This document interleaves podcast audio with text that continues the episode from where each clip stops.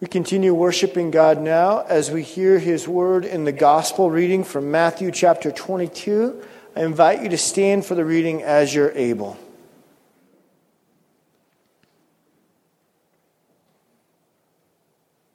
And again, Jesus spoke to them in parables, saying, The kingdom of heaven may be compared to a king who gave a wedding feast for his son and sent his servants to call those who were invited to the wedding feast, but they would not come.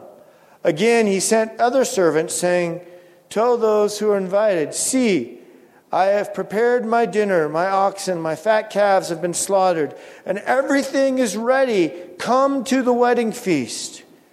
But they paid no attention and went off, one to his farm, another to his business, while the rest seized his servants, treated them shamefully, and killed them.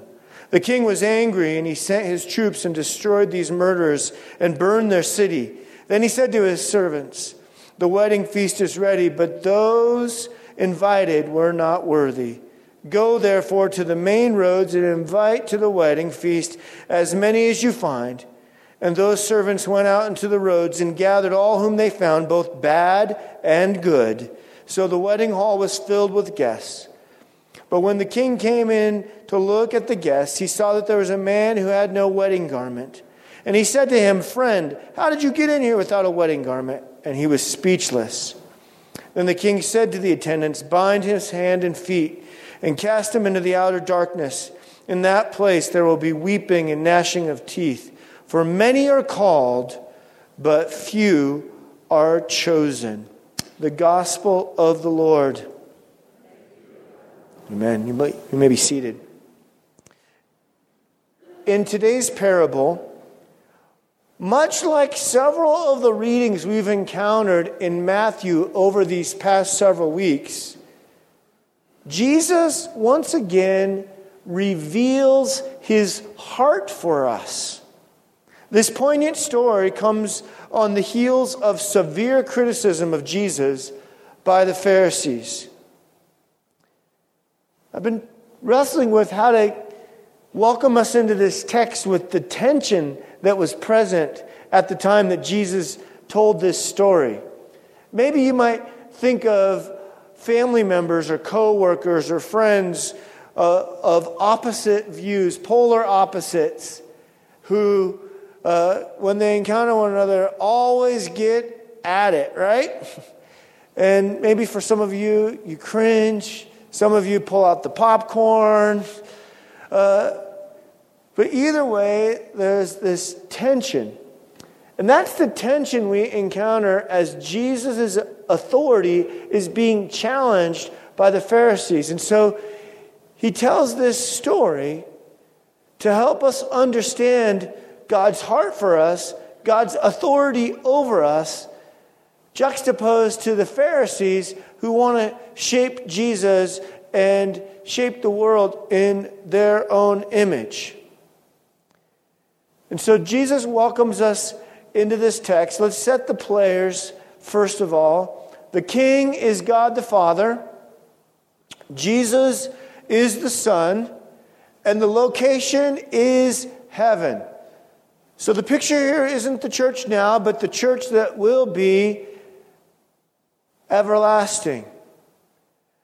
And his servants that he sends out to welcome people to this feast, that's you and me.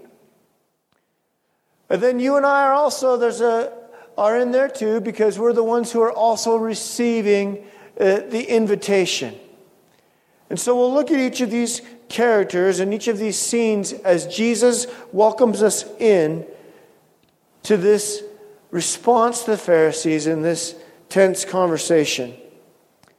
In the first scene, God lays out this widespread invitation, welcoming people in. Jesus is inviting people to this feast that will have no end. This is good news. This promise of eternity, God is welcoming us to. And yet, people aren't listening. And so he sends out more servants and he's saying, This table is ready. Come.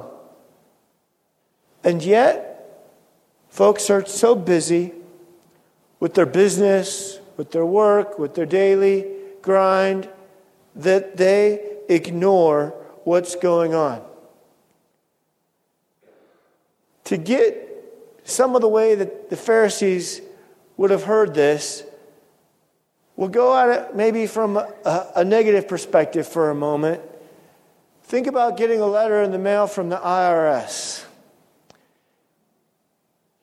You don't open it because you don't want to face it, and it only gets worse from there.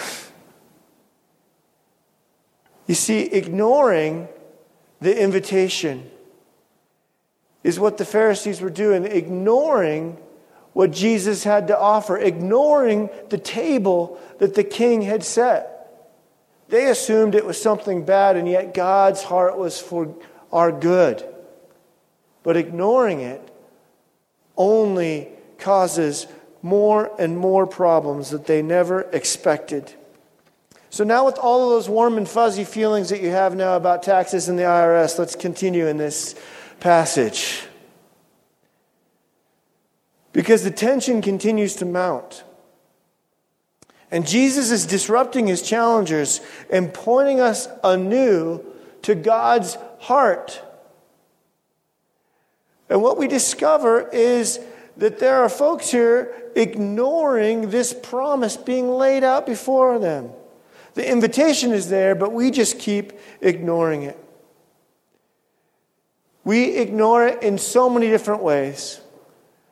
In light of God's beautiful creation right out these windows, we ignore it. In light of God's word sitting right before us, we ignore it in our lives. We even fail to take time to listen. In light of God's huge promise for us, this gift of salvation. We ignore it and instead try to earn our own way there and attempt to be good people. You notice that in this parable, both the good and the bad are welcomed. And so, as we enter into this word from Jesus, we are also being challenged, like the Pharisees, not to ignore this invitation. Have you ever ignored something so long that it caused you more trouble? You see, Martin Luther points out that what Jesus is doing here as he's inviting us, he's calling us out of the kingdom on the left, as Luther will call it, and into the kingdom on the right, into God's kingdom, out of the grind of the world that we're living in, into the promise of God's kingdom that will come. It's painting a picture of hope and joy. Hope and joy that we hear in the Philippians text this morning. Simply not just living in this world, but being part of something bigger, the feast to come that will have no end. So often, as some authors write today, we live in this immanent frame where, where there is no transcendence. We don't even consider what God is up to. And Jesus is calling us out of that captivity into this celebration, out of the preoccupation of all the things that we want to get done and from God's word to invite us to pray, His kingdom come, His will be done. You see, when we ignore God's promises, it leads us to worry and distress. When we remember the hope is, that is to come, it puts perspective on everything else. But then there's that next scene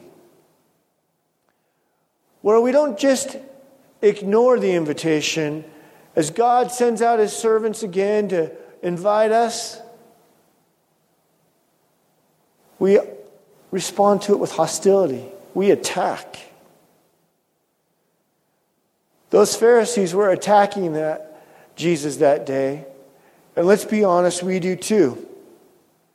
We don't like something in the Word, or we don't think it fits into uh, our way of doing life. We, we'd rather have that, that old truism God helps those who help themselves rather than just God helps us. Somehow it makes us feel better. or we're hostile to the truth of God's word altogether. You don't have to go much farther than YouTube on your computer screen to see those who are mounting arguments, trying to persuade those who believe away from this one true faith. We like to shape the world in our image and kind of make it fit into our boxes. It wasn't that long ago that my daughters were studying uh, the laws of planetary motion, and they studied the, the geocentric worldview, you know, with the earth in the center of everything. Ptolemy, who was a brilliant guide, worked out this great mathematical formula, assuming the world was centered with the earth. And he even was able to predict when we could see the other planets in the sky with this formula. The only problem was he was dead wrong. When Kepler came along to tell us and to recognize that the sun was at the center of the universe and that the earth and its planets moved in this elliptical orbits, people didn't buy it. They didn't like it. It didn't fit their worldview. And yet, it was the truth. And so Jesus is inviting us to shift from a thinking of our own making to God's truth, to submit to His word, to submit to His grace. And yes, even to submit to His call in the holy mission, like those messengers sent out. But we attack and we attack. And what we discover here in this text is that not the warm and fuzzy, cuddly Jesus, but the Jesus who will have none of it. Ignoring him will not be for our good. Attacking him will not be for our good. God the Father and God the Son will come again to judge the living and the dead. And the truth is that the world of our making will quickly come to an end as we submit to the reality of the truth that God is at the center of the universe. Jesus condemns. It's worth noting here that it's God who does the condemning, and it's God who does these violent acts. It's not put on us, his messengers.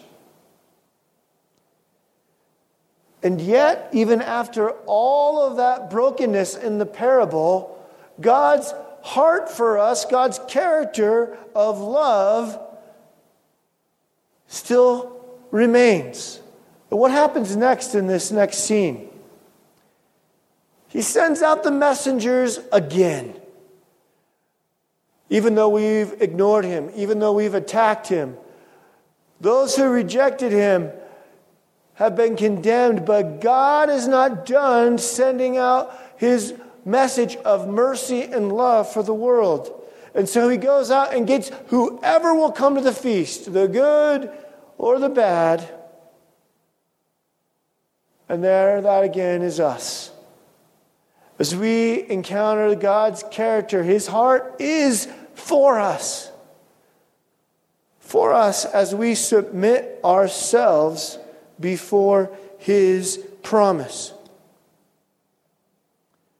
But then sometimes when we show up, even here in this place, we accept the invitation, we hear God's heart, but then we want to crash the party and make his party once again in our own image. And so there's this weird, strange part about the king noticing this guest at the feast who doesn't have the right clothing on. Now, let's get this straight. This imagery is for God in heaven. It's not right now, so no one cares what you're wearing today. God is talking about something else.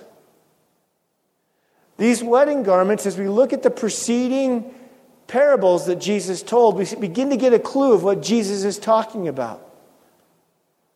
Most commentators think that Jesus is talking about righteous living. God isn't trying to make us wonder, am I part of the few and be nervous? God is, uh, when it says those who are called, few will be chosen. He's saying, no, it's not to make us a nervous wreck, it's to remind us to respond to this invitation with righteous living, to align our lives under God's word, to align our hearts in reception of God's grace. And so, not wearing the wedding garment is not receiving that gift and then, well, receiving that gift and then not living like it. Other commentators think maybe Jesus is just simply talking about the Word of God, that we need to be reminded that it's God who shapes our reality under His Word.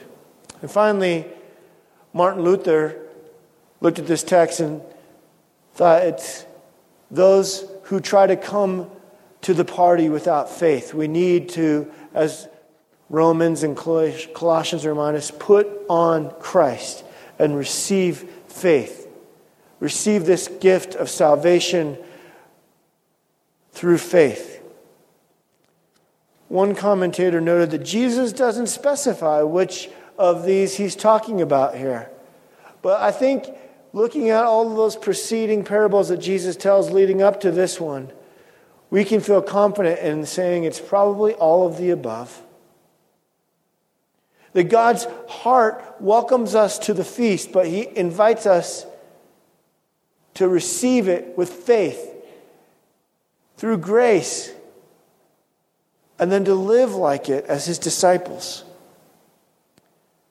To not ignore this gift, to not ignore this invitation, to not respond to it with hostility and to hear God's heart for us and his character for us, not by mocking it, by saying, I'll, I'll, I'll accept your invitation, but only on my terms. No. Only on Christ's terms can we receive this gift. And so, friends, God invites us to stay, to be part of this eternal feast, to be part of this party on God's terms, by God's invitation, by God's act of grace, and under the authority of God's word. Let's be part of this feast that will have no end. And let's taste and see that the Lord is good. Amen.